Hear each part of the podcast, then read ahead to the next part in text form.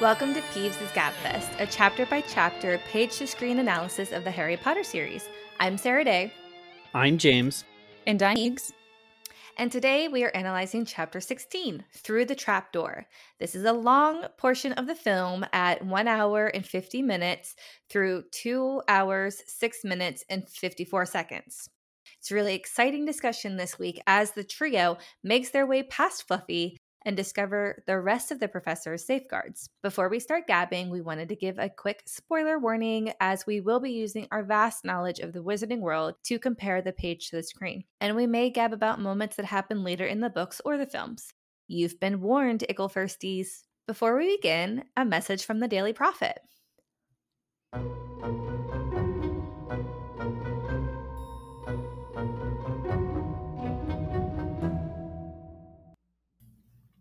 It's Quidditch season, and planning for faster, efficient hydration is essential. We don't want anyone falling off their brooms from dehydration. Liquid IV has you covered while you prep during Wood speeches, power through the game, and recover in the common room afterwards. Liquid IV hydrates two times faster than water alone with three times the electrolytes of traditional potions. I have tried the grape the sea berry and the cherry. And I would say sea berry and cherry are my absolute favorite. Mm-hmm. I'll have to try the cherry. I haven't tried that one yet. I was kind of like hoping that was like the best one, so I'm saving it for last. Because compared to lemon lime, I was like, I'm not sure if like that would be like a disappointment or something. So I'm hoping it's really good because it's the last It one. is really good. And I like how like saturated the flavor is of Liquid IV. Mm-hmm. Doesn't feel It's- all watery. Right. It's very strong. Like the grape one was a really like powerful like just flavor profile in like a big cup of water. Like I had I think it was like 40 ounce bottle and it didn't feel like diluted or watery at all. It just was like flavor, bam. they're Like whoa. Yes, I agree. And I love a good flavorful water. Yes, I do too. Well, and it's nice if something's really flavor packed, you know, just as is, because then you can always water it down per your taste rather than you having to like use double of the concentrate or something it's not Exactly. Flavorful enough. Well, one stick of liquid IV in 16 ounces of water hydrates you two times faster and more efficiently than any other potion and comes in 12 delicious, refreshing flavors to keep your hydration routine exciting. Made with premium ingredients and contains five essential vitamins B3, B5, B6, B12, and vitamin C. Liquid IV is non GMO and free from gluten, dairy, and soy. Liquid IV believes that equitable access to clean and abundant water is the foundation of a healthier world and has partnered with leading organizations for innovative solutions to help communities protect both their water and their futures. To date, Liquid IV has donated over 39 million servings in 50 plus countries around the world. Get 20% off when you go to liquidiv.com and use code GABFEST to at checkout. That's 20% off anything you order when you shop Better Hydration today using promo code GABFEST at liquidiv.com.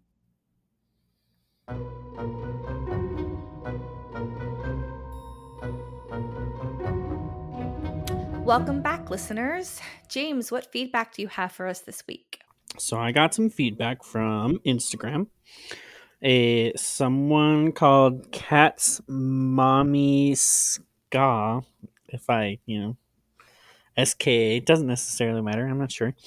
Uh, decided to say I forgot which episode you guys talked about the fact that they cast Peeves in the first movie, but have any of you read Tom Felton's book?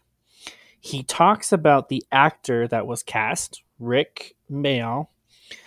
Uh, I'm so sad he was cut because, according to Tom, the actor was a real laugh. We totally missed out. And for those of you who are curious, the book is called Beyond the Wand. And that's just, you know, some research we did that isn't necessarily from the feedback the, this person gave us but I think that's very interesting. And I did not know the name of the actor, which I think was uh, a very cool little tidbit. But the fact that that information is out there is it's sad because we would have loved that. I think it would have Mhm. made the movie a really uh, really fleshed out a little bit more than it was. Um, and the fact that they went through all the effort and then all of a sudden, nope, it's gone. We're not even gonna like move on with it. And Right. There's even a photo of this actor in the Peeves costume. So they even got that far before they decided to cut the character, which is a real shame. Yeah, thank you for pointing out about his book too. Um, just in general, I'm definitely gonna read that. Oh, I hope he audio he narrates the audio version. oh my goodness. I'm listening to just a novel right now. Um, I honestly don't even remember the title and I don't remember the author and I don't remember the name of the person who is um who reads it be- or narrates it. Um but it's so soothing to listen to. The woman who narrates has like the most soothing British voice and I'm just like I don't even remember what's going on because I'm just listening to it while I'm at work, you know. So I'm like, kind of, it's like background noise, but it's so pleasant. And I would love to listen to a book that Tom Felton reads out loud. Well, why don't you read our five star review in your best um, Not doing pleasant narration? okay, no accents from me. So we have a five star review by Blonde Atlantis. I love this podcast. It's so much fun. I reread the entire or I reread the entire Harry Potter series at least once a year, but hardly ever watch the movies because as lovely as they are, they are so far removed from the books. I love that this crew points out every little difference, not to complain, but to get excited about how the new series can be better. I also love how in depth they go because it absolutely matches my level of obsession. Thank you for making this podcast. And if you ever need a Gryffindor member, I am here for you. Thanks, Blonde Atlantis. Well, thank you so much. I feel like that review really encapsulates what we talk about this co- Mhm. podcast being all about um, really well. So Yeah. thank you for that. yeah, I especially like how she recognizes that we're not complaining, Yeah. Mhm. which I think some We people tend to do a lot. Like, It feels uh, like, like we it we, feels we're like not I'm complaining, yeah. complaining, but like right. We're we're we're saying, hey, this didn't happen, and we're glad that it's going to happen. So it's like hmm we're not complaining just to complain. We're just we're pointing out some things that disappointed us, and now we Right. get to like get excited about the fact that it's going to be it might happen. Yes, And exactly. I um, appreciate saying if we need a Gryffindor member that you're here for us because I, a hundred percent of the time when I say what house I'm in, forget that I'm Ravenclaw and I think that I'm Gryffindor. And so if we had a um, actual Gryffindor member, then I would probably remember that that's not me. I'll stick that on. Thank you. We love the five star reviews. yes, we sure do. Please. Yes, thank you. Those reviews um, on Apple Podcast. But getting into the discussion, um, we are getting into the climax of this story. And the chapter starts out with a few notes about the exams. And then Harry kind of comes to this conclusion um, that he's a little suspicious about how Hagrid got this dragon egg from a few chapters ago. And in the film, we do get a quick line about how the exams were easier than she thought they would be from Hermione. And then a quick line again about Harry's scar. And then we kind of get right into the moment with Hagrid. But I don't feel too much is really cut, even though I think those, you know, brief lines that we get from those two characters kind of encapsulate what those few pages explained pretty well. What do you guys think? Yeah. I think it was it you know, it, it might have been condensed a little bit, but I think overall it was pretty I think it was pretty well done. I think the idea was communicated well. Mhm. Um, so like there isn't necessarily a, a problem with shortening this little section in order to get us to the urgency of oh no someone's going to take the stone i think it was kind of uh, condensed well but this is definitely something going forward i'd like to maybe see spread out to give us that Mhm. world building. that world building, but also like the Mhm. tension of the scar because yeah. um that to see Harry's scar hurting, I feel would be a little bit more. In my opinion, I as I was reading it, I was like, "Wow, this is going to be a continuous thing. This Mhm. should be something that's focused on going forward for Harry because it's how he starts like kind of determining danger and warnings and how he gets on edge and how he feels like uh, he's being um, watched or or that kind of stuff. It's it's his. It's like not to be like that Marvel geek, but that spider sense. It's his Mm, spider yeah. sense, and it tells him when something's off. And uh, I don't feel like we got that in the movies. I feel like we in the movie we we definitely got him going. Oh, my scar's been hurting, but we didn't really get a good focus on why would it be hurting or the nightmares that he's been having and stuff like that. And Yeah.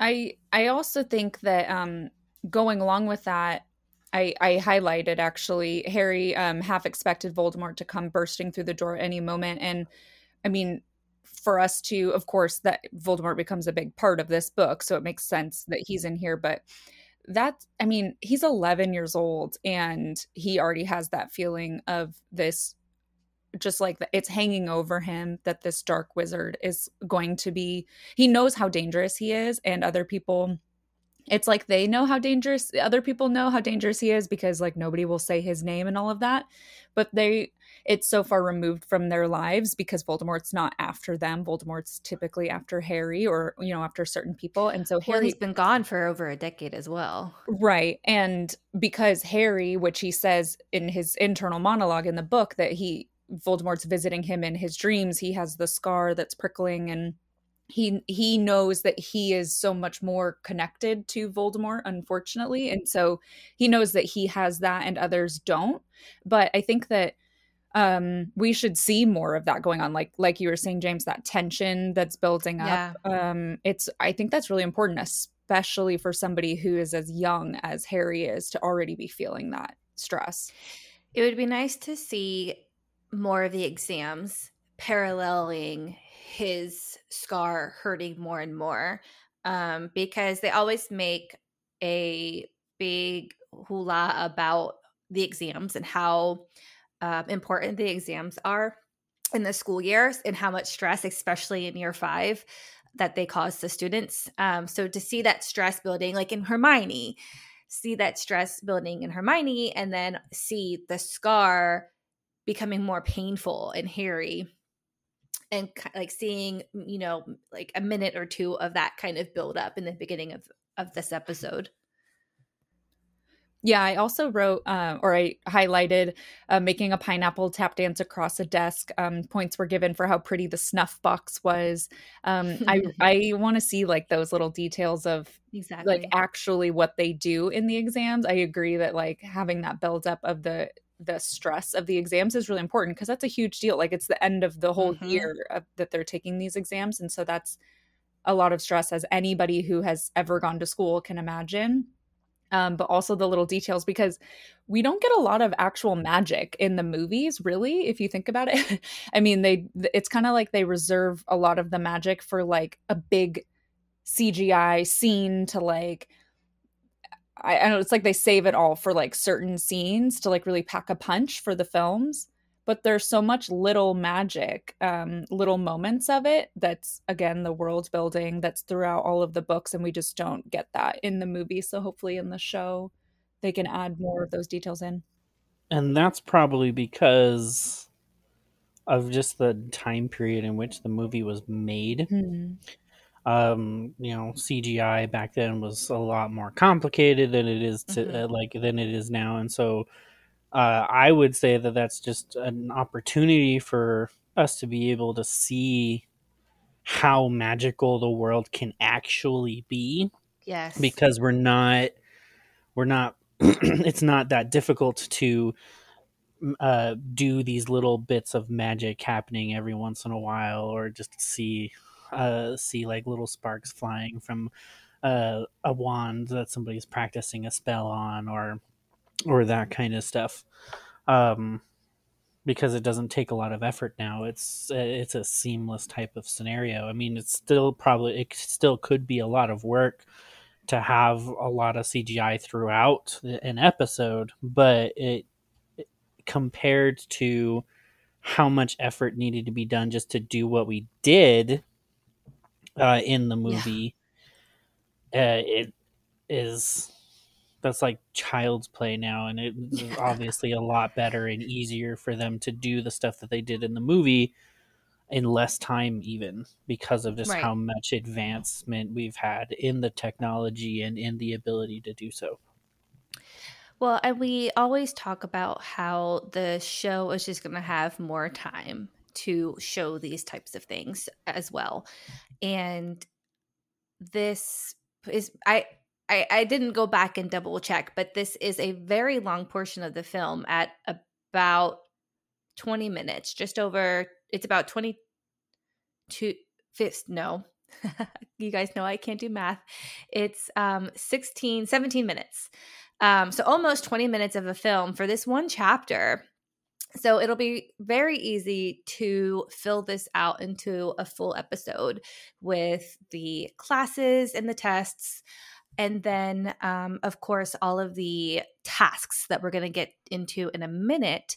Um, and I would like to see more time spent on those tasks um, because there are a few that are cut from the film that were in the book. But before we get to those, we have the conversation with Hagrid that kind of kicks off this entire chapter and what happens because Hagrid reveals that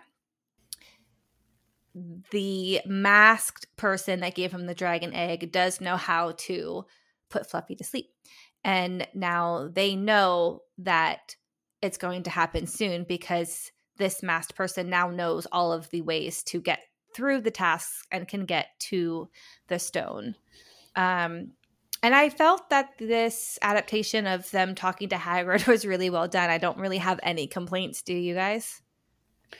No, because uh, it's actually one of my favorite parts because it's just Hagrid doesn't think twice about the situation, but as these ki- uh, as these kids are asking him these questions and he's going back again in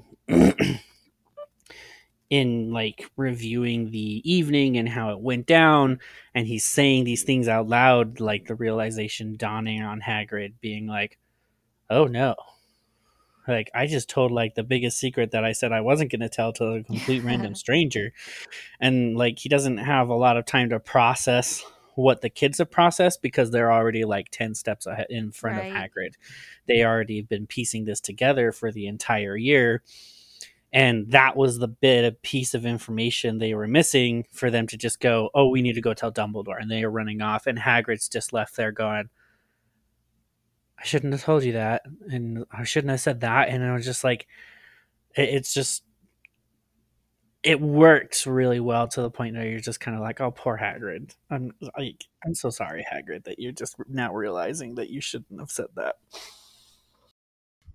Yeah i think that this um I think that this scene was done well. I mean, it's one of those where like you know, they're taking out a bunch of stuff, but then for a couple of the lines for this scene in the film, they kept right on with the book, but I still like the way that they did it. You know, I think I think it was good. I think I don't know, just like the character arc, I guess. Like you can really tell that the kids have been planning and like thinking about it for a long time and they did just like have an aha moment and you can tell that Hagrid is like it, it they just were able to put it put all of those feelings I think onto the screen the right way compared to the books. Yeah. We also have a chat with Professor McGonagall um, because as soon as they leave Hagrid, they run and um, they would like to find Dumbledore, but they come across McGonagall instead. And I feel like they it's not that they cut too much out, um, but it did feel a lot more brief. And I think we use the word flat a lot. Mm-hmm. Um, that the movies just kind of flatten out the emotions of the books. And I thought that this conversation with McGonagall was pretty flattened. What about you? I'm not sure about flat. Like, I think they got the points across. Like, maybe there could have been a little bit more. But just because, like, when you're comparing it to the book, I like the books way better. Like, it completely catches her off guard because she's like that's not the answer she was expecting them to say that's not like that came out of like she literally got blindsided almost uh and how that is shown in the book is a lot more like what's the word exaggerated flamboyant Ex- exaggerated flamboyant like it's just it's a it's a huge reaction compared right. to she drops all of her books to the ground. yeah, compared compared to Maggie Smith's version of doing it, where she's just like, "How do you know?" Like Maggie Smith did it really mm-hmm. well because Maggie Dame Smith's a great Maggie smith I'm sorry, Dame Maggie Smith does it really well uh, because she's an amazing actress. But mm-hmm. her reaction in the movie is a lot less grand like flamboyant grand type scenario versus what's what was being portrayed in the book and so having that contrast we kind of feel we, we kind of do feel like it could be flat which i don't really think it is flat but i just feel like it's missing more of that emotional reaction. Grandiose. Yeah i grandiose. Ah there you go. That's the word i was looking for. I know it came to me just now. Um, grandiose. Grandiose. And not that Dame Maggie Smith is not a grandiose actress because we all know that she's phenomenal, but I would like to see her drop those books. I'm sure that will be a comedic m- moment that Meegs would love to see as well. You know it. so following this conversation with McGonagall, we head straight into a brief encounter with Snape. And again, Alan Rickman, you know, great actor, um, but just kind of gave like a different feel, I mm-hmm. felt, from the movie than what was written on the page.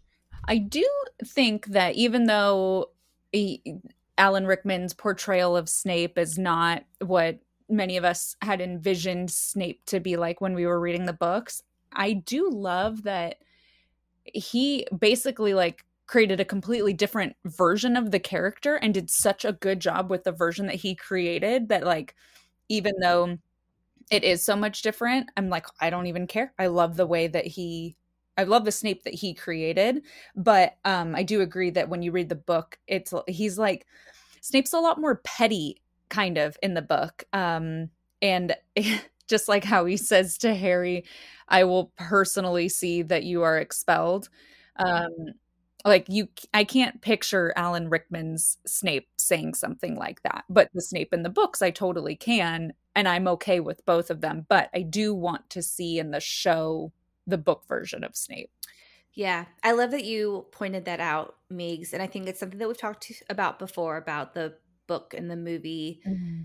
characters being different characters. And I think that's why with Snape, there's such a divide in the fandom on whether or not people like Snape or hate Snape and like like his redemption and consider it a redemption because Alan Rickman is such a great actor and his Snape is so different than the book Snape that you can't help but to love Alan Rickman's Snape and appreciate that redemption arc. Um, but in the books, he's like you said, so much more petty. Oh, most definitely. Uh, I I think we did talk about that a little bit, and I think that's going to be a consistent thing we're going to talk about going forward because I I I really do think having different ver like you can't you can't have somebody come in and try to play Alan Rickman. Like right. That's like that's not the point. You're trying to play Snape, and the it, you have to have it be different. It's like the whole thing with like Genie and the Aladdin, uh, how Robin Williams made this character his own, and nobody can play it like he can. when they casted uh, when they casted the movie, everybody's um, worries were like, oh, how are they going to do the genie because they're not going to be Right. able to like do Robin Williams the same way. Um, and uh, it, they're right because Robin Williams created a character. He's the only one who's going to be able to do it. If you're trying to act the way that Robin Williams did, you're trying to act like Robin Williams, not the genie, which does a disservice to the character in in of itself. And so I really like Will Smith's version of the genie because it's unique to how Will Smith decided to play the character, not Will Smith trying to emulate Robin Williams playing the character. So when we do get these new actors coming in and playing these roles, yeah, we're we can't see them replacing these actors who did really well, but it's that's not their job. Their job is to play the character. And if that feels different then or looks different or is approached differently, then I think we uh, I think they did their job really well because that was their portrayal of the character. They did their Yeah. they did they did the justice to the character. They did justice to what was going on. If they're trying to act like they're the previous version, then they missed the assignment in my book. Mhm. Yeah. The genie is a really good analogy to to compare this situation to. And I think you're absolutely right that it's having what Alan Rickman did with the character and making that you know spiteful character so loved um, it will be interesting to see how they portray him in the show and what the fandom will think about this new snape this time around. I would also Um, like to point out in the scene, and I like can't not focus on it whenever this scene is happening.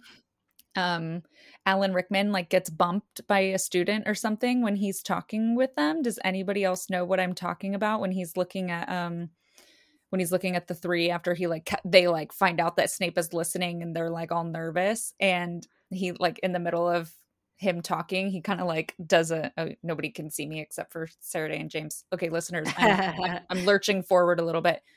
I like can't not think about it and see it every time I watch the movie. So I'm curious if anybody else knows. What I I'm didn't talking about. notice it this time, but I did notice when they come out of McGonagall's room, it looks like he gets bumped Mm-hmm. and like he's he turns around and that's how he sees the three of them.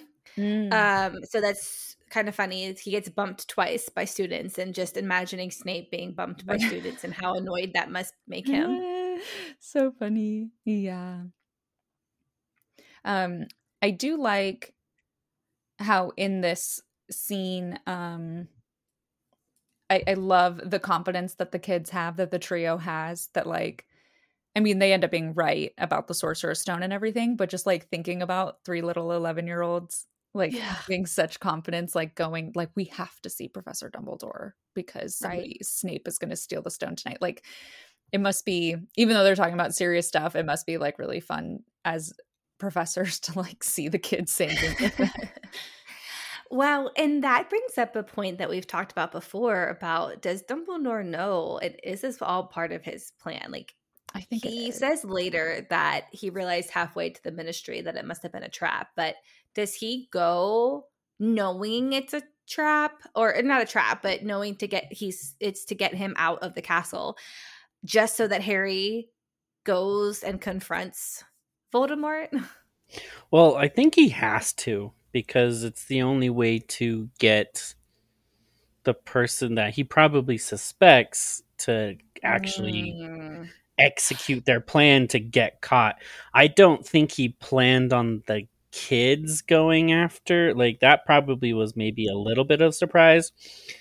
Um but I I think his plan was to go and look like he actually was falling for the trap and then come back and catch the culprit because of how the mirror is set up knowing that the only way to get the stone is to um not want the stone. Right. So Dum I think Dumbledore was pretty confident in his trial knowing that if somebody was able to get past all of the other enchantments they weren't going to get past the last one and they were just going to get stuck there until he got Mm. back and was able to handle the situation. Okay. I, th- I, th- at least that's the way that I'm Your imagining it. headcanon, That's my head canon. I really don't. th- I think having Harry, Ron, and Hermione act upon their suspicions as well was a, a, a little bit more of like a genuine surprise type scenario. I was like, oh, they did this as well. Like that's they they connected the dots just as much as I did. But I do think Dumbledore knew it was a trap and left purposefully to to spring his trap on the person he knows was hunting the Sure. stone. Yeah, I can I can get behind that. Any final thoughts on this kind of first half before we get into our final encounter before we go through the trapdoor? I'm good. Me too. Right. So the trio heads down to the common room with their invisibility cloak to sneak out. But they are met with one final encounter Neville Longbottom. Pops right out of the armchair and goes, "You're sneaking out again, aren't you?" I can I can point out that this is one thing the movie did really well because this was like his his moment of bravery. Yeah, we we didn't get the opportunity to see that growth. But to have Neville stand up to Harry, Ron, and Hermione is pretty important for himself, and the fact that they included it in the movie is nice to kind of give a little bit of growth to that character, even though they could have done way more, and they did do way more to flesh that out and make it so that we could appreciate it. But I really like the scene worked really well. Neville was brave, he was, but also really scared even though it was people that he admires like he admires hermione and ron and harry at this point like they've done so much for him up until now it's really hard it probably was really hard for him to say no i don't want you to lose more points for gryffindor. Like don't do this. I i'm gonna stop you. It prob- that was probably very difficult for him to do but yet he still did Sure. it anyways. And the portrayal of that and how that happened worked really well. And just ha- uh, just having Hermione go in and just do the full body bind body bind curse on him and have him falling falling flat though in the movie he falls on his back whereas in the book he falls face forward which I found very interesting as a as I a always thought about that too. but I either way like I think the movie did a really good job in making sure that that was kind of portrayed really well so I really don't have anything more else to add other than do it again. Yeah, I, I agree. I think that they did a good job of um, that scene. I think that they really have that point come across. Um, I do also agree that, um, you know, because they cut Neville out so much, we miss a lot of the character growth leading up to this point. Like the full importance of it, I think, is just flattened a little bit in the film, like everything else. Mhm. Um, but well and also the the books have harsher language not curse words but um like ron exploded get away from the hole and don't be an idiot when he's talking to neville and in the movies they don't use language like that. So i i think that i'm like fine with both. Like i think that the film they did a fine job at that but i also think that the books like that's probably the books are probably a little bit more of like how 11 year olds would talk to each other but i don't know. I've never been an 11 year old boy. Like i've never called anybody and like one of my girlfriends an idiot. So i don't know i don't know.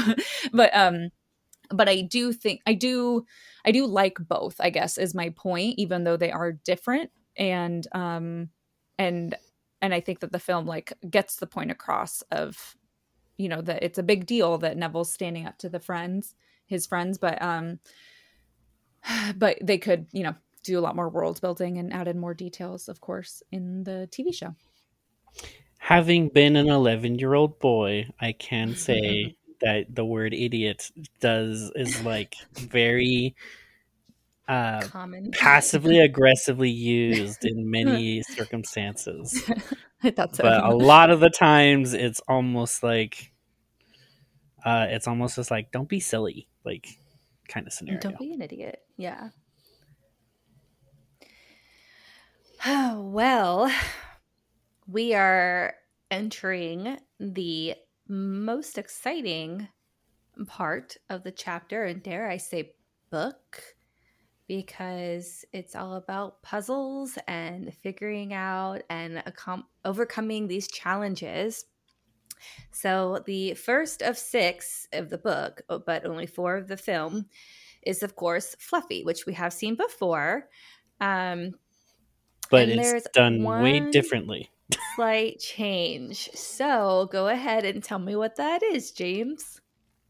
Uh in the movie, Fluffy's already asleep. In the book, he he's awake, but they put him to sleep. Uh, and they're using ha- the flute that Hagrid gave Harry Mhm. uh, in order to do that. But you have to constantly be playing the music in order for him to stay asleep. So Harry or Hermione or someone is playing the flute consistently in the background while the others are trying to get the door open in order to go down and all that stuff. Mhm. So that that's the biggest difference is that uh is that someone's playing a flute in order to keep the dog asleep so that they can go down and follow Snape. And I kind of liked it. I I kind of liked that they are crouching over the trapdoor trying to move his paw and then all of a sudden they're like, "Wait, um I don't hear anything anymore." And then Fluffy is sneaks on top of them and the slobber which is the com- comedic relief with Ron that we actually see throughout the films. Um but um and then they all hop into the trap door. And so I I kind of like that version, um, but I'm interested to see what the show will do and if they will stick with the whole flute thing or not. Uh, I think they both work well. Yeah, I I agree that I didn't I don't hate it. I do remember when I first saw it, first saw that they didn't have the flute, they were doing the harp, and then all of a sudden the music stops and the dogs are. And I remember when I watched this when I was that age, and I was just like, like they did that to make it like a more dramatic thing, and I was kind of like rolling my eyes about it. Um, but I don't think that they did a bad job. I think that it works well for the movie. I think that it's like it doesn't feel like a stretch kind of thing. I think it like fits really well with what they were doing. I would not be disappointed though if they kept it closer to the book um, and did that for the show. I do really want to see Harry and Hermione trying to play the flute, especially one that Hagrid made. I love that. yeah. Oh, and yeah. if you did you notice um when they go to Hagrid he is playing a flute Yeah. and it does look like it's handmade Yeah. like uh, of wood or something. Well, and I Mhm. think that that's again more like character and world building because Hagrid is he's looked at by a lot of people who look down on, you know, like people like the Malfoys who are all about, you know, purebloods and all of that. And Hagrid is looked at and called an oaf and he's looked at as stupid and he's looked at as not being worthy, but he does so much first of all for Hogwarts and for the professors and whatever. And he's clumsy and everything, but he has so many talents and Yeah. something like that like being able to whittle like a beautifully carved flute like not many people can do things like that and so i think that the more of those details that that show up in the show be, as they did in the in the books because when you're reading the books you know that Hagrid is very worthy and there's like a lot Mhm. more to him than people who don't pay attention to him they like don't see that they just see his like big clumsy side um, and so I, I love that the books in general j.k rowling does a really good job of this with all sorts of creatures and all sorts of people that are involved that's like one of the biggest themes in the books is how how valuable and important every person or Mhm. creature actually is and um so it's not that the the films made Hagrid out to be not a worthy character. They definitely did not do that, but I think that even something simple like this, like him carving a flute, Yeah. it, it means a lot more than just that one act. I gotta say, the first time I uh, saw the flute was in a it was in the Sorcerer's Stone video game because I guess it just didn't click in my head that the flute existed in the book when it was being read to me for the first time because my parents read the Sorcerer's Stone to me first before I was like old enough to even try and read it myself.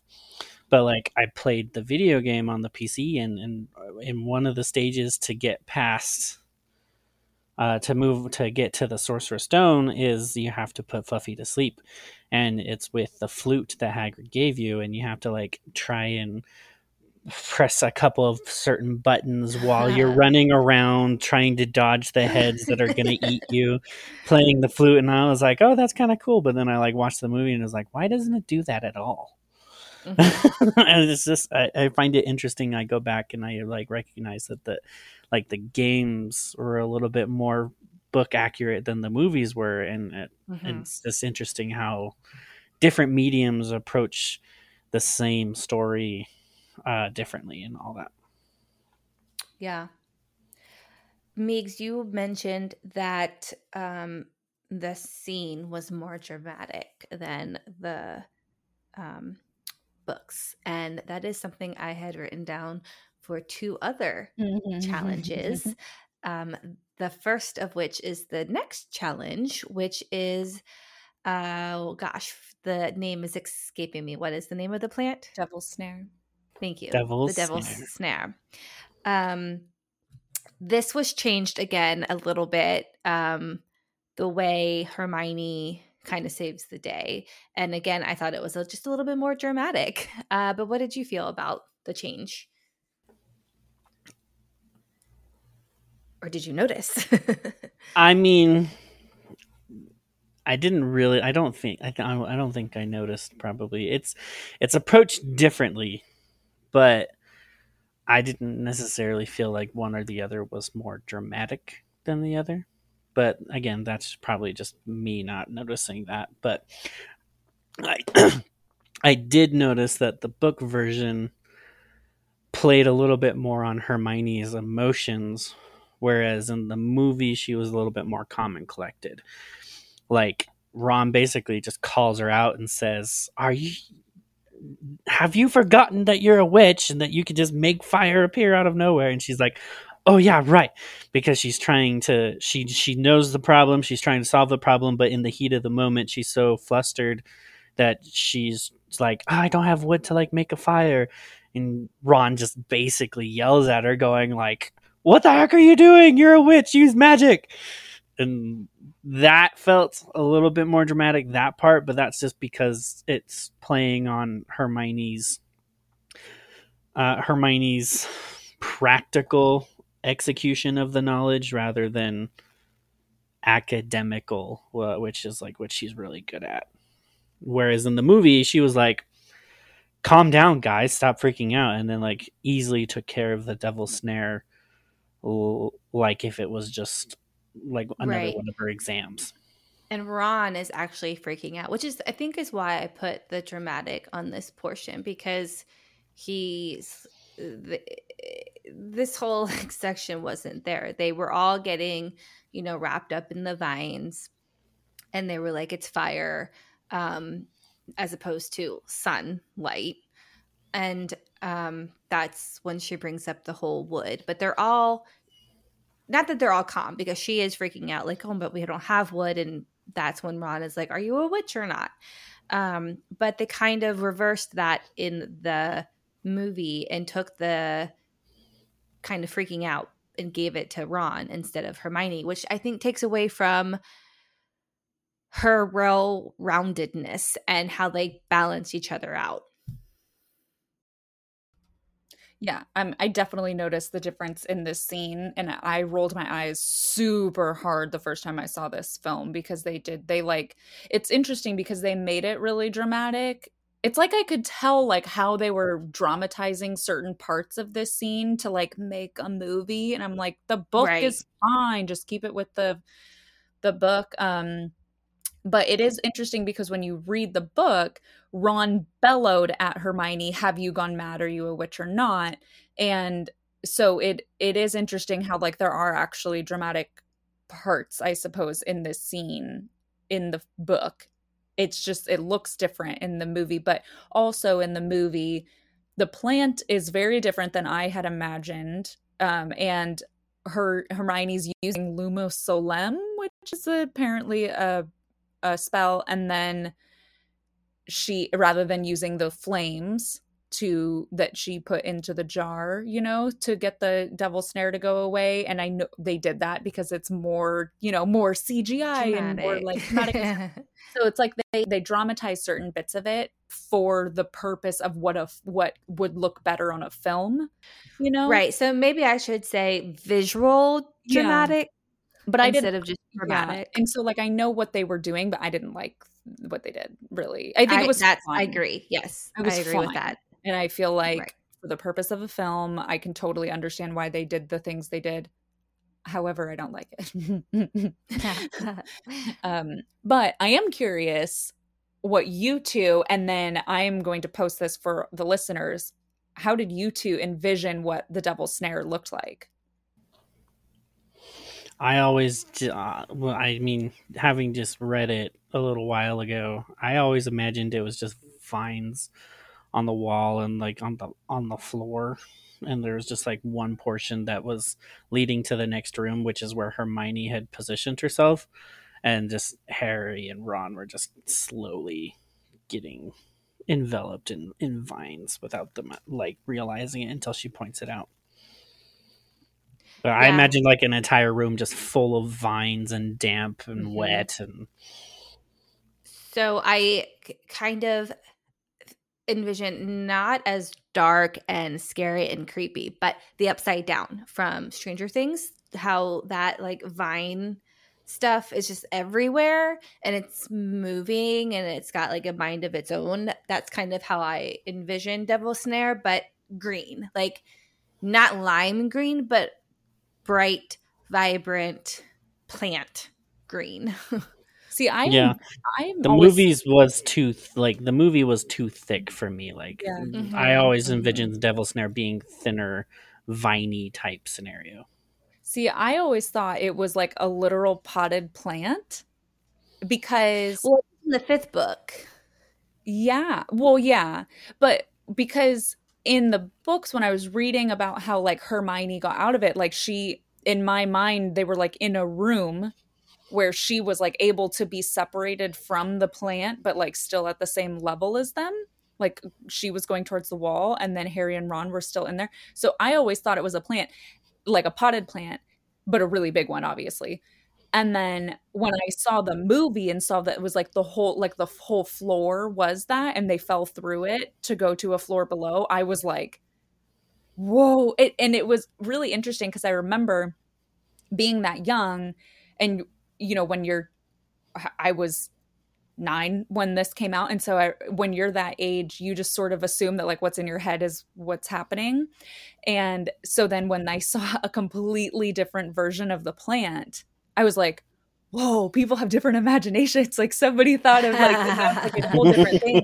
And um, so i remember being like oh i can totally see how that would make sense to somebody else even though this other thing in my head is what like that's like the only thing that made sense to me at the time. And so anyways i'm always really curious about what people envision devil's snare because i feel like everybody has something different in their head Well, well, and I always envisioned it different. Like uh, envisioned it the way that I did because they land on something soft, and so like I always just envisioned that it was just a room full of of the devil snare because they land on it first because that's the cushion because of how Um, far how far they fell. So we will post this on our Instagram and to our Facebook, but I'm going to show you guys the illustrated version. I'm sure you've seen this, M- Meegs, because you read this one. Um, but I feel like this kind of encapsulates what James and I said really well. This illustrated Mhm. Mm-hmm. of the devil snare. Um, that's exactly the color that I was thinking that Mhm. Devil's Snare would be. I love it. And it looks like it's like thin vines, like you were Mhm. talking about, James. Yep. Well, moving on from the Devil's Snare and on to our next challenge, which was Winged Keys. Um, this one I didn't really have any problems with. What about you guys? I really think this was one of those moments where they made a choice and went with it, and it paid off because uh, it was. I read through it in the book, and I was just like, "This is kind of boring." I mean, I I love how they use Harry and Ron and her like and Hermione together to get the key. Like Ron and Hermione were flying on the broom and they got a chance to participate, but I I really in like I really enjoy more Harry going in and flying after the keys on the keys like flying after him because I really feel like that was more of a challenge compared to oh, you just have to hop on a broom and fly really fast to catch this thing, and then boom, that's the challenge. Like, killer key flies thingies sounds a lot more challenging than just that. You know what I mean? So I feel like they made a really good choice in, in showing a, the difficulty of the task, how they completed the task, and then just uh, being able to move on, uh, move on from that. I really think the movie did uh, did a good job in saying, let's do it this way uh, to be able to kind of put a little bit more of the tension in it compared to how the book portrayed it, which it's fine. Uh, it, it shows them working together and it has a different way of being able to like approach the situation. But I always felt like it wasn't ch- like, like really Flitwick. That was all you could do like because this is Flitwick's challenge. Like he's the one that chimed the keys and and gave them wings and stuff. Like like that's all you could do, Flitwick. I'm, I'm and so I almost wish, or I, feel like the keys probably should have been McGonagall's with Transfiguration somehow, transforming you know the keys into some sort of bird, and then the charms would be our next task, which would be the chessmen, the chessmen, because she's they say that McGonagall is the one that transformed the chessmen to be alive, but I don't think that really makes sense because transfiguration is turning one thing to another, and this one feels like it's more of a charm to make the chess pieces move. Yes, but uh, they made the they someone made the comment that McGonagall was a chess player, meaning that she she's like very strategic and stuff like that. And I would imagine she transformed the pieces into bigger pieces. Like these were huge. Like these were a huge chess piece Yeah, type scenario. Mm-hmm. So I would imagine she's the one responsible for just transforming them into life size objects that can interact with the players on the board. That's fair. I still don't think I consider that transfiguration as much as a again like a charm. I, I mean, I, unless you're saying it like, just enlarging is a transformation, which I guess it is. I'm um on I don't know if I'm going to find it by the time that we're done recording, but I'm on the transfiguration page of the Harry Potter wiki fandom to see if there's any information um, evidence on here about transfiguration bringing things Does it at life. least have like a definition of what transfiguration is? Transfiguration was a branch of magic that focused on the alteration of the form or appearance of an object, animal, or person via the alteration of their molecular structure. Transfiguration could be done to most, if not all, objects, and as with most forms of magic, it included but was hardly limited to transfiguration spells. So Okay. Leave it kind of open. Yeah, I they say that first part again. Transfiguration was a branch of magic that focused on the alteration of the form or appearance of an object, animal, or person via the alteration of their molecular structure. Yeah, alteration of appearance would be enlargement. So fine, you guys win. Uh, Oh, I guess Ten yeah. points to Ravenclaw. You know what? I didn't even think about that. How it's just enlarge. Well, okay, this sounds really, really dumb and obvious. So please bear with me. I didn't really think about the fact that the smaller ones, the small, the regular sized chess pieces, she could have just done a Engorgio.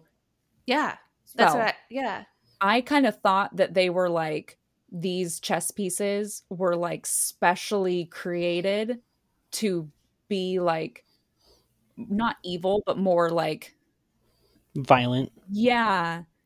But that's to so funny. prevent somebody from it- getting the stone. It Yeah. would be made it more violent to. yeah in my head um well okay am i totally misremembering something or is there something about how the chess pieces were nice like at the end of the book did we find out something about that or is that like a dream that i had because it very well could have been the end a of the dream. book or th- about at the scene. the end of the book i feel like i had a dream about this Maybe you had a dream. i think i, I have like really vivid dreams and i have like five of them every night so i honestly probably just had a dream about this so never mind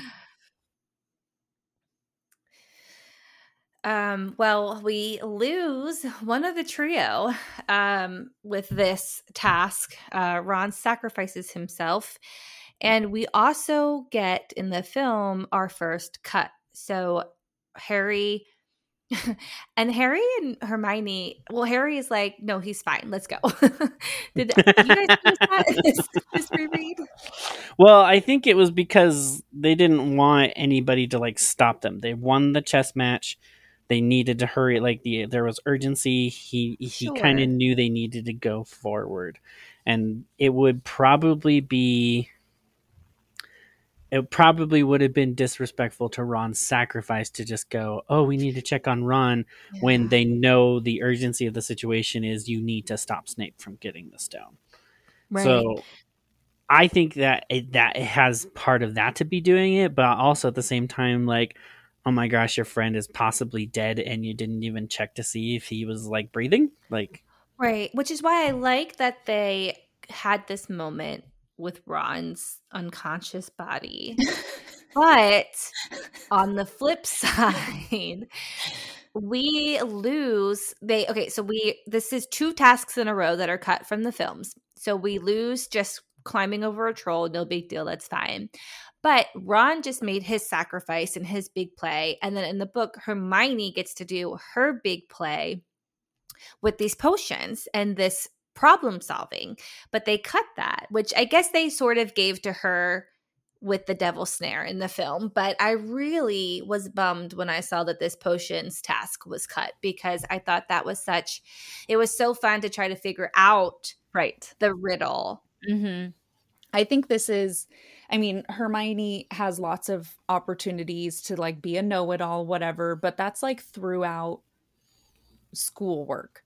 But when it comes to like actual, like on the ground fighting, which you could consider all of this to be that, it was so important that like, you know, J.K. Rowling wrote it in such a way where Harry obviously is going to have the big thing at the end, but Ron got his chance and Hermione got her chance. And obviously she like created those situations that happened to just fit both of their like um the activities that they both happen to be the best at, you know, like chess Right. and you know, what are the what are the odds? Um right. but still we miss in the film like we just miss that whole opportunity for Hermione to be able to showcase that she can be useful on in an on the ground situation because she at least has a, a logical brain where she's able to Yeah. like and usually when she's we don't see much of it in this book except for the devil snare part when she like forgets that she can just make flames or do that crazy spell that they invented for the film like you know we see that she she tends to lose her head when it like comes down to some type of battleground and then we see that a lot more throughout the rest of this you know the the series the storyline. Um and it's so rare that when Hermione's like actually in action that she's able to like keep a cool head and she's able to be the one because usually she's like so calm and cool when it comes to schoolwork but then when it's an on the ground battle then she kind of freaks out but then Harry's really good he's not as good at school but he's really good at like keeping his cool during a battle anyways Yeah. so it's really important that you know we get those opportunities from Hermione when it's like she has to like literally like their lives might be on the line and she's able to keep head cool for this scene and then it gets cut I know. Yeah. It was a bummer. agreed. Um the chess match, just going back, was the uh, second time I wrote dramatic because, um, and I'll be right. which I would say was very well worth it because it, it was uh, like that's the kind of stuff that you want to see. Like you're imagining all that as you're reading it, but then getting to actually see it play out is really cool. So Yeah. I think that was well worth the dr- the drama dramatization. Yes. Yeah. I, I'm not disagreeing with you. And it will be, I mean, that scene in particular was such good CGI. So to see what that's going to look like now is just going to be really fabulous. Yes. I I also just realized though the reason why the chess pieces are transfigured is because they're brought to life also. But Wizard's chess is they they move and they attack. yeah, each but other, that's too. what makes Wizard's chess Wizard's chess is that it's a transfiguration. They're, they're taking an object and bringing it to life. they're all trans Oh, are you think all even just chess the, pieces transfigured? Yes, you think they just take Muggle chests and transfigure them?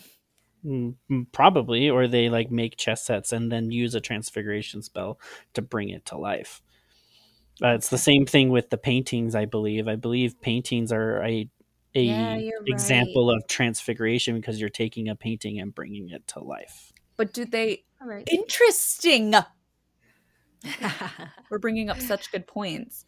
Um, about this, about the dramatic chess scene, I agree with you, James, that for the purposes of making a movie, I think they did a fantastic job for this scene and it made it really exciting and dramatic and intense.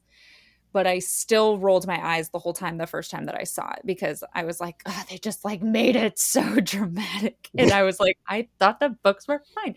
But I still don't um, dislike how it was done. I just have to like pretend like it's not an adaptation, basically, Yeah, because I like the book version. too. I wanted more out of it. Like I, I liked what we I got from the movie, but I wanted more. There was just times where we were like, you hear Ron say, "Knight to F 3 and like you see a piece explode.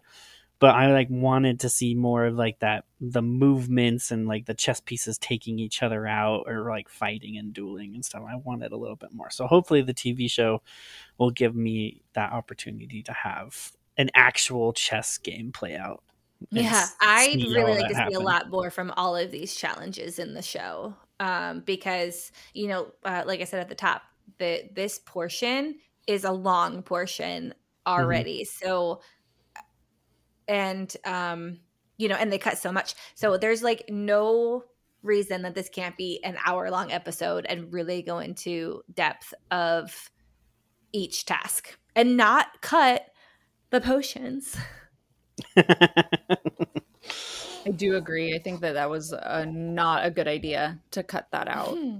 You No. got to give Hermione her moment. Well, and even if it's not Hermione, even though I just went on f- about Hermione's moment for like five hours, but even without that, it's still. Why would they take that out? Like that Snape is one of the main professors, and so to like just remove that, you oh know, my gosh, you're right. like it's it's just strange that I they didn't even think about that part. And I Mhm. mean, why did why did they take out the potions and not Devil Snare? Like I get they had to land on something, but the trapdoor could have been like a slide down towards the. If they're going um, to cut peeves from the film, they could have made the trapdoor slide. Am I right, Yeah. ladies? I mean,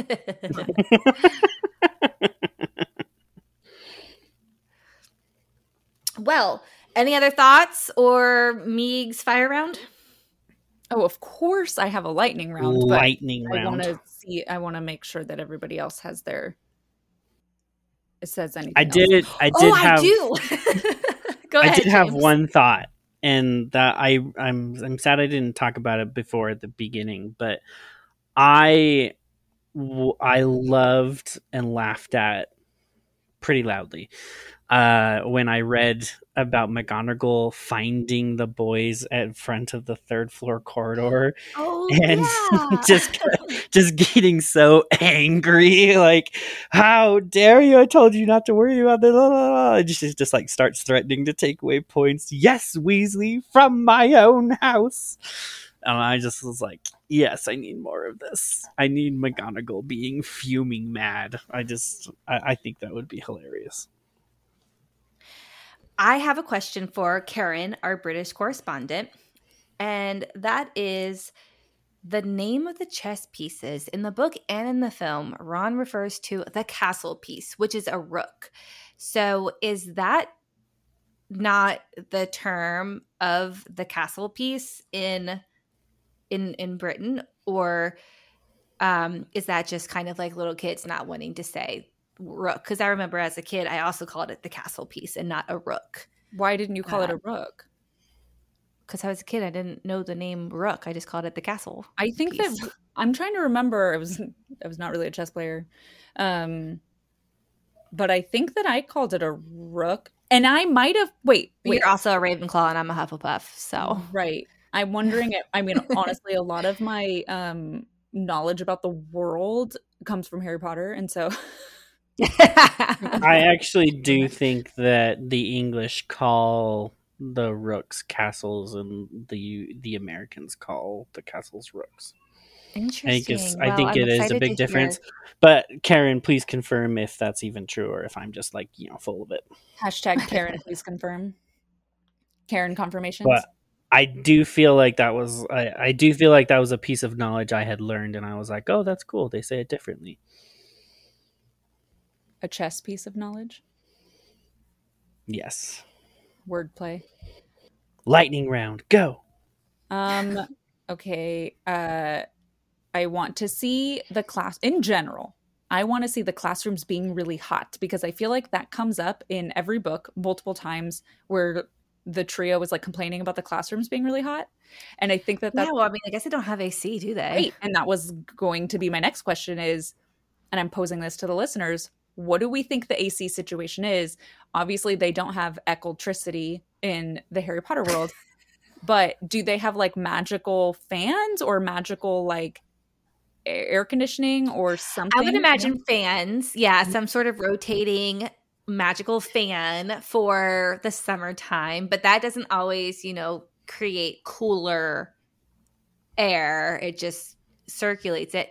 Um, but they have they've got the fireplaces. They talk about fireplaces all the time. So we understand how they heat the place in the right. winter. Right. And you know, they're always bundled up in their scarves and their robes. Right. But yeah, I am at I I am interested to see and I know what that our listeners think about the, AC UK situation. is not known for having excellent AC because every time it's over like 80 degrees there, it like the whole place falls apart. And so, or what would that be like 30 degrees? Uh, No. Yeah, like 28 degrees I believe is 82 degrees. So, anyways, I'm just really curious about what the the um airflow situation is like in that castle. But it comes up Hmm. all the time in the book. So I want to see like funny little moments of the kids like being in class and being really hot or like complaining about it or something. Maybe maybe they stand around ghosts all the time because the Ooh, ghosts to are cool cold to the touch. Or just like go like walk through the ghosts to be plunged into icy icy Yeah. water. Oh, yeah. Don't they? Is is that another sto- story, or is it in Harry Potter where they walk through a ghost and they get cold? I know it's in Harry Potter. It is in Harry Potter. Yeah, because there's a ghost that like goes through Harry and he explains like how it's cold. Okay. Um I also want to see That might have been in this book. It probably was. I feel like it comes up a couple times. Um, I want to see Ron getting ill about um, homework and exams and stuff. So, a quote that I highlighted was Hermione always liked to go through their exam papers afterward, but Ron said this made him feel ill. So, they wandered down to the lake and flopped under a tree. And then, um, when Harry started to get worked up about um, thinking about the sorcerer's stone ron couldn't get worked up it was too hot like i just love him like he's like so dramatic about everything and uh, i want to see more of ron's like little petty drama um the weasley twins and lee jordan were tickling the tentacles of the giant squid which was basking in the warm shallows i really Oh. really don't like how much the weasley twins are cut out how much lee jordan is cut out and Yeah. the giant squid is cut out and I've Never ever Yeah. seen. Never seen Even even in the fourth ta- or the third no, sorry. Even in the fourth Yes. book, the second task, right like they're in the Great Lake and there's no squid. Yeah. Well, and when Harry, um, Dumbledore is like just going with that in that in the second task afterwards, when Dumbledore is talking to the Mer people. Like, I know. Oh, listen, there I have a lot of problems about the fourth book adaptation, and we will get to it. yes, oh boy. Yes. Um, okay, when we touched on this a little bit, when they're when they go to McGonagall and it's like the flat conversation and they want to go to Dumbledore first. Where's Dumbledore's office? They looked around as if hoping to see a sign pointing them in the right direction. They had never been told where Dumbledore lived. Like that to me that's just a really funny concept for them to just stop and be like, "Where does he live?" Because it's so right. true. It's like you don't like where do any no of them especially because we end up going to Dumbledore's office right. plenty of times in the later books. So right. it, it's nice to see like this is the start of yeah. um not even the start but uh, you know it's like metaphysical um, we don't know yeah yeah where they're like thinking about like oh what is because it's something that they've never had to think about before until yes. now when they're just like where they need him the yes. most and they're all of a sudden like yeah. wait a second like where do we even find him i really really really want a side story of the professors and just their life because I mean to think about like McGonagall outside of being a professor, like not even like away from Hogwarts. That would be cool too. That would be super interesting because we don't really know much about her. Her or like going life. to the Hogsmeade. Yes. And just like the yeah. teachers just like sitting around a table being like, "Oh my god, like the kids." Was it today. us or did I read this on Reddit or something or did we talk about this where even if it's not a sideshow, just having so the books are from Harry's perspective. Mm-hmm. So we never really get much until, you know, two chapters in later books, but of it's all from his eyes and i would really like to see the show go a little further and see mm-hmm. you know mm-hmm. some other stuff going on and seeing it from other people's perspectives yes. mostly from harry's perspective but and not giving anything away but like you're saying just some day-to-day stuff and yes. the teachers like what they're doing behind well not behind closed doors but out of class yes no we need to see it i mean i it would just be so much fun to see something like that. So, mm-hmm. um, and then when Ron is making fun of Hermione, telling her that she needs to pretend like she's waiting for Miss, Mr. Mr. Professor Flitwick and saying, I'm so worried. I think I got question 14B wrong on an exam. Just there are so many times throughout the stories where Ron kind of like quips about Hermione being like so over worried mm-hmm. about school. And I just think it's really funny. And, and and all of that banter really makes their relationship um their romantic mm-hmm. relationship mean a lot more so when they take it out it's just kind of like okay um and Hermione saying Flitwick told me in secret that I got 112% on his exam. They're not throwing me out after that. I feel like when I was young and I read that, I was like, oh my God, like yeah, Hermione. But now reading that, I'm like, okay, girl, just because you did really well on an exam does not mean that you are not going to be expelled for going past a three headed dog and going down and going through all of these enchantments to try to stop Voldemort. Like, they're not going to be like, oh, wait a second, you did really well on an exam. So I feel like looking at some of these things from adult eyes. Um, I have a different. I think it's more like she has Flitwick in the palm of her hand, yeah. and Flitwick would go to bat for her, as opposed to like That's all true. of the professors are like, "Oh, you're so smart, we That's can't true. expel you." That's true. Um, I just feel like it's like young kid logic. Um, yeah, yeah, oh for sure. Yeah, it's. Cute. I'm just trying to that give definitely a little was kid logic. Yeah, it's cute though. It's all cute. um, okay. Uh, oh, and then I I made a note about the flute, which wee already talked about. Hagrid making Harry the flute. Um, and okay, Peeves. We haven't talked about Peeves being cut out from this chapter. So Peeves yeah. is loosening the carpet, which is hilarious. Like, I definitely want to see whatever that is. Um, and when he says ghoulie or ghosty or we student beastie, I remember loving that line when I was little when he when they're walking uh, with the uh, under the invisibility cloak, so he can't see them, but he knows that they're walking by, and he's asking who it is. Um, okay, I'm getting blank looks from both of you. Okay, well, I love that line. no, I think that was really good. Um, I'm just I'm just blank in general. Uh, my Um, my emotions don't show very easily, Um, but I really do like that line. I really they didn't think meet anyone else. that's a great thing with Peeves. It's so cute. Um, they didn't meet anyone else until they reached the staircase up to the third floor. Peeves was bobbing halfway up, loosening the carpet so that people would trip. Who's there? He said suddenly as they climbed toward him. He narrowed his wicked black eyes. "No, you're there, even if I can't see you. Are you ghoulie or ghosty or wee student beastie? So I was trying to process. That's why I was giving you a black a, a blank look because I I I do hate that they cut Peeves, of course, our mascot. But I also like I just think it's so silly that mm. Harry impersonates The Bloody Baron. Bloody Baron. See, I love that part. okay. I- I think it's hilarious. I I I, just feel I- like how it's interesting like, how Harry knows how what the does an Bloody Baron 11-year-old sound boy like. Well, sound like the Bloody Baron. Okay, I don't think that he sounds like it, so I don't think that it's very realistic. But I did write down Harry's quick thinking of being an 11 year old kid thinking about, like, wait a second, Peeves is afraid of the Bloody Baron. That's the only one that he respects. And so, like, his quick thinking to get him to try to impersonate him. But you're right. Baby Dan does not sound like Bloody Baron. a bloody a bloody Baron. You guys want to hear my Peeves voice? yes, of Sure. course. Who's there? Know you're there, even if I can't see you. Are you ghouly or ghosty or wee student beastie? My kids love that Job voice. James. I, I was just it's about to say your kids must love reading story time. Yes. Okay. Um Okay.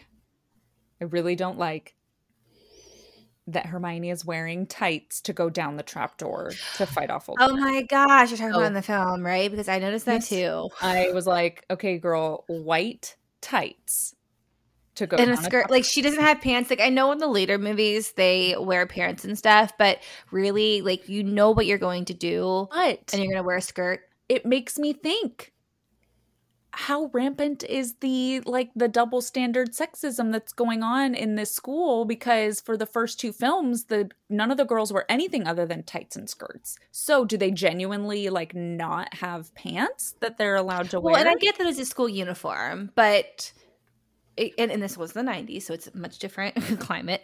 But um, I'm just- yeah, do they not have like chill Yeah. clothes to bring on the weekends or whatever? Like, do they have to wear their robes the entire time they're at Hogwarts? their dressing gowns you mean oh they're wizards robes Their wizard robes. I was thinking of their bathrobes, which are now we know dressing gowns. But I, before I get too mad at Hermione for dressing like that, I'm like, well, is that her only option? That has to be her only option because she is too logical to wear white tights and a skirt to go down a trapdoor. Well, book Hermione is too logical, but movie Hermione had no choice. It's true. Movie Hermione had no choice. I love that. I'm going to need to reread the chapter and see if there's any sort of description of what they're wearing because I I noticed that too. I was I- like, yeah. why is she wearing white I tights? do not. I mean, there. I'm looking at the book right now, and I don't see. I mean, there's nothing. It's just like them in the common room, and then we better put the invisibility cloak on. Like, I don't see anything about their garments, and it's just. Let me it's really see how they illustrated it. the tangents we go on. Mhm. Um, I know. This is a pretty long tangent. I know. Sorry, everybody. Okay, so uh, still really don't like that they can just use Alohomora to unlock the door to the third floor corridor where Fluffy is. I think that's Mhm. very, very irresponsible. Um, Well, I mean, oh, I mean, do you think it's irresponsible because any kid can use Alohomora and get in there, or, or you think it's not safe enough to ho- guide to guard the stone? Uh, no, not the stone, but just a Fluffy. I mean, that's ridiculous. You yeah, can, okay. Anyone could just use a little more. Are you kidding me? You have a bunch of eleven-year-old kids running around, and any of them can learn how to unlock a door, and then just like, not all of them are as smart as this trio. Um, Lumos Solem in the film, but not in the book. Not loving that. I mean, it's fine. It's fine. But I just feel like, you know, we're inventing stuff, you know, for the film. So I'm curious what they're going to do with the book or with the TV show at that point. Um, love that Harry and Ron or Rupert and Dan's voices start cracking at the end of the movie, like towards the last couple scenes of the movie. Mm-hmm. Ron's voice mm-hmm. cracks when he is falling through Devil's Snare, and you can tell his voice is like deepening a little bit towards that end. And then, like, a, I think it's like halfway through ish this scene that we just watched. Uh, um, Daniel Radcliffe's voice starts cracking a little bit, like deepening a little bit. Mm-hmm. And then in the next film, Ron's voice changed, I think, very noticeably from the first film. Um, and I mean, it makes sense because they're like 12, 13 ish when they're filming these. And so they're like at that age where they're hitting puberty. But I just, every time I watch it, I just like, I think it's so cute how you can like hear their voices changing. Um, anybody else notice that? Just me? Um, I notice it every nope. single time. I did not. um, this is why it's Meeg's lightning round. I know, right? Sorry, everybody just has to sit here and listen to me. I'm so close to being done. I want to see a map of Hogwarts, just in general. I mean, I know we get like little snippets of that, but I want to see a map that specifically shows the third floor corridor and then a trapdoor and how far that drop is to the devil's snare because that's the the the light to the top of the trapdoor is the size of a postage stamp, which that's a really long drop, which means that's a really big like cavernous space. So that's just like underneath the third floor corridor, or does it kind of transport you to like a different area of the yeah, castle? You know?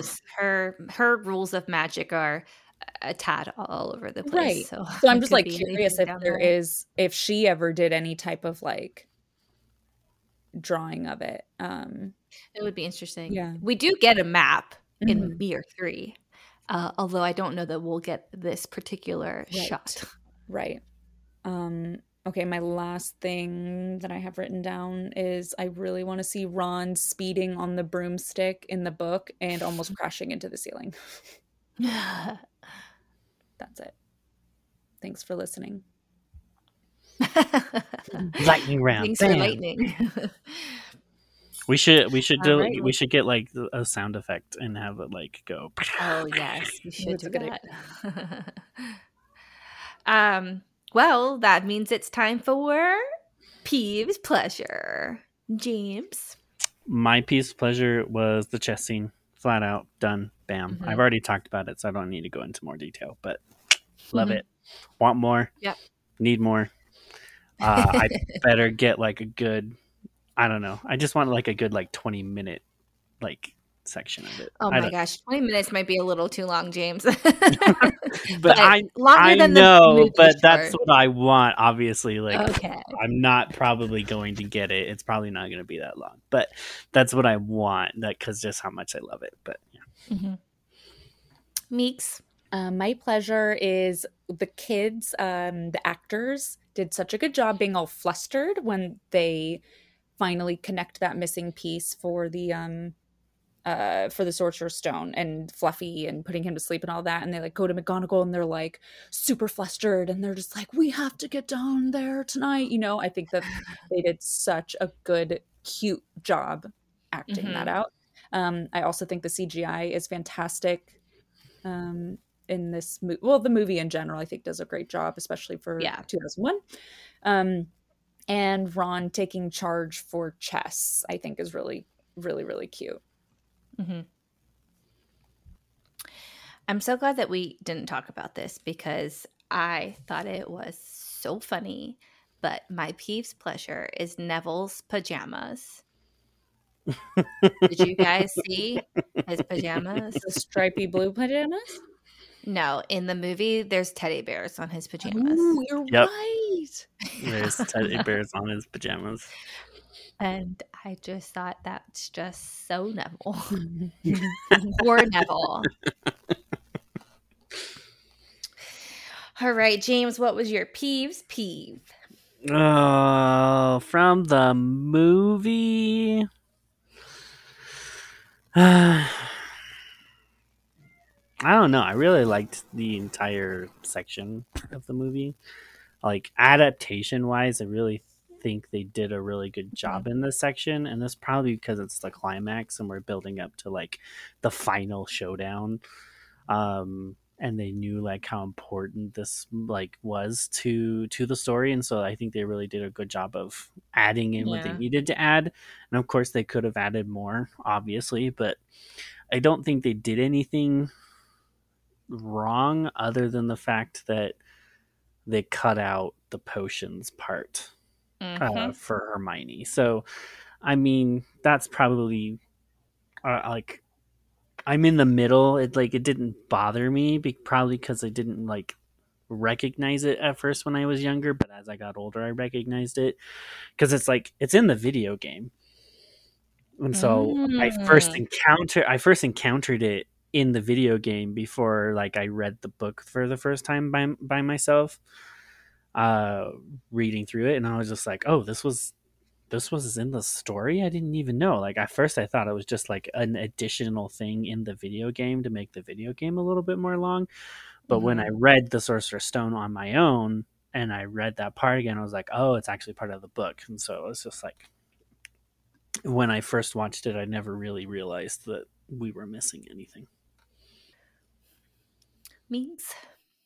My peeve is, um, well, missing the potions, of course, in the movie, but just in general, the book actually, I know that it's supposed to be like about the adaptation, but the book misses a bunch of professors' protections, like potential protections. And so I always feel like that's, I mean, I know that a lot of the other professors aren't main characters, but it does seem strange. Like there's a lot of other professors. And so it's, Right. I don't know. I think I would like that. Oh, yeah. Yeah, like Yeah. would have been and I mean, great. just all of them, like divination. I don't know what that challenge would look like, but they could definitely do something with it. And so I feel, you know, it's like I get it. The heavy hitters are the ones who are involved with this, but I think it'd be Yeah. fun.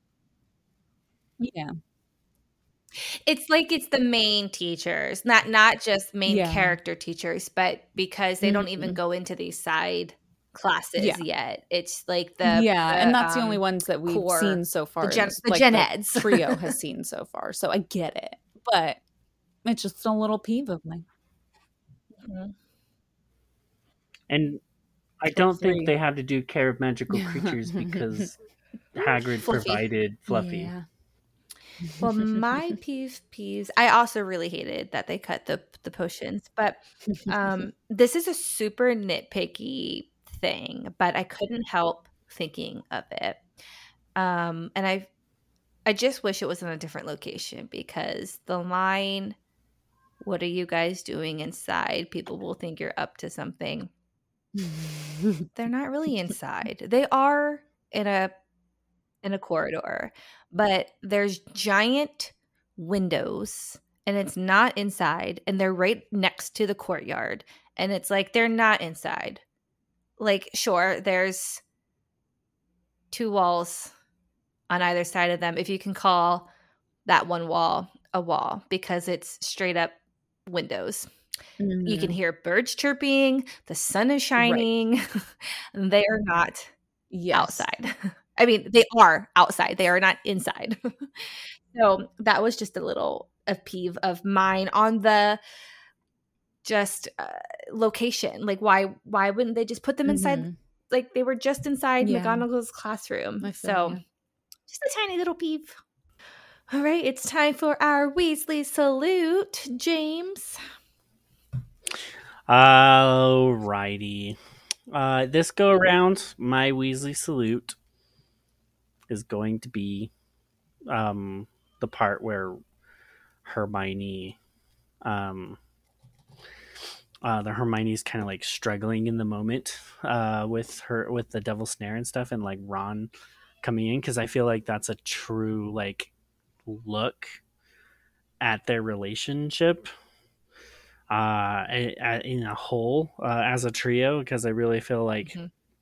I I really feel like that embodies their true characters, and I I really want that to be more prominent going going forward into this new adaptation because I really want them to be able to kind of just see see these flaws and have uh, have these moments where they're overcoming the flaws and all that stuff. Because Hermione's flaw from the very beginning was like, yeah, academically she does really well, but when you put her into a practical situation under pressure, she if she doesn't have that support, she buckles.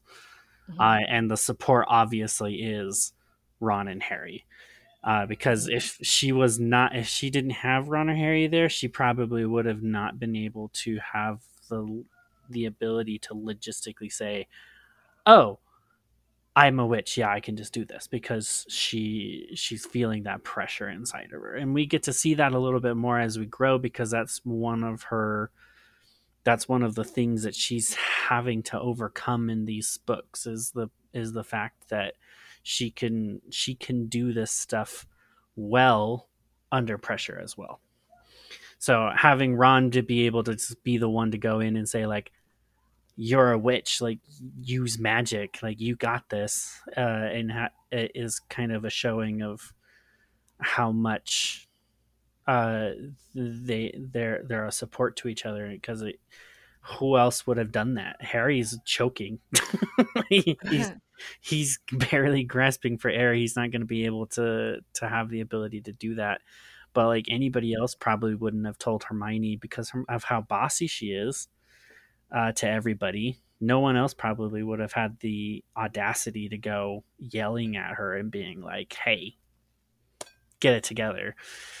Only Ron would have been able to do that, which is one of his mm-hmm. qualities. Like Ron is very straightforward which is something that we've talked about in the past is like what does ron bring to the table mm-hmm. to the mm-hmm. trio ron doesn't cut the crap he, he, doesn't cut corners he doesn't like try to tiptoe around people he just goes says it how it is and i think that having that ability of saying oi get it together in the moments that harry and hermione need it the most is crucial for their their I development and i think such a good point needs to yeah about how more. ron ron so is the one it. to say stuff like that to hermione and to make that impact and that it's it is just a really great point for leading into the rest of their relationship and not just hermione but harry also like mm-hmm. he does it to harry a couple of times too like hey yeah like, it's true stop overthinking this and just do it um, mm-hmm. My salute is uh, Harry's confidence that he gets with like knowing what he needs to do, knowing that um, you know he he needs to be brave and go and fight Voldemort. And so even though he's only eleven, and you know he it's like misplaced who he thinks that he needs to be against because you know because of Snape versus Quirrell, like all of that, but like his confidence and just knowing like no this is this is the right thing to do is to go do you like pretend i mean the way that he's talking about it he's just like even if i get killed and he's not doing it like oh poor me. He's just saying like genuinely like no i somebody needs to stop him and if i'm going to be the one to stand up to voldemort and to try to stop him from getting that stone meaning that he'll come back to life for good like i'm going to go do whatever i need to do. I don't care if the professors are telling me it's dangerous and i'm not supposed to do it like i'm going to go do what i know that needs to be done. And so i just love um even though it's kid logic but i just love seeing that that confidence in him because it really like kind of sets the stage for his character for the whole rest of the series. And then my other salute is the music especially in the chess scene is some of my favorite music of all of the all of the Harry Potter movies.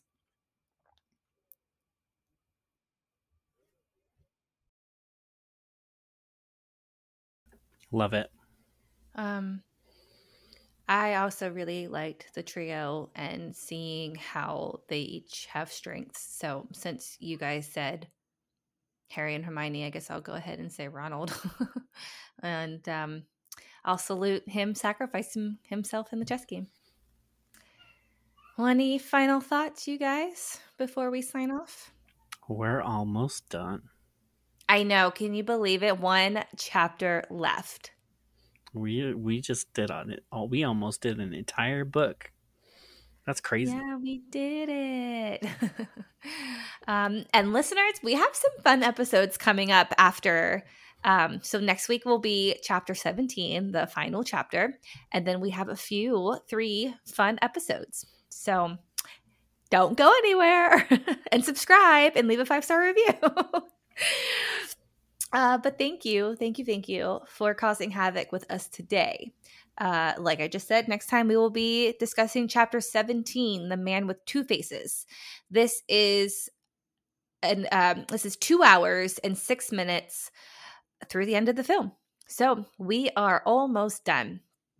James, where can our listeners find you? You guys can go to James M. Beltran on TikTok and Instagram. And that's it. Um, you can mostly find me on Instagram at Megan, M E G A N underscore Lachowski, L A C H O W S K I. And from there, you can find all of my other projects. And you can find me, Sarah-Daye, on Instagram at captain.mcdee. And you can find my other projects linked there as well. Uh, don't forget to follow Peeves Gabfest on both Instagram, Threads, and TikTok.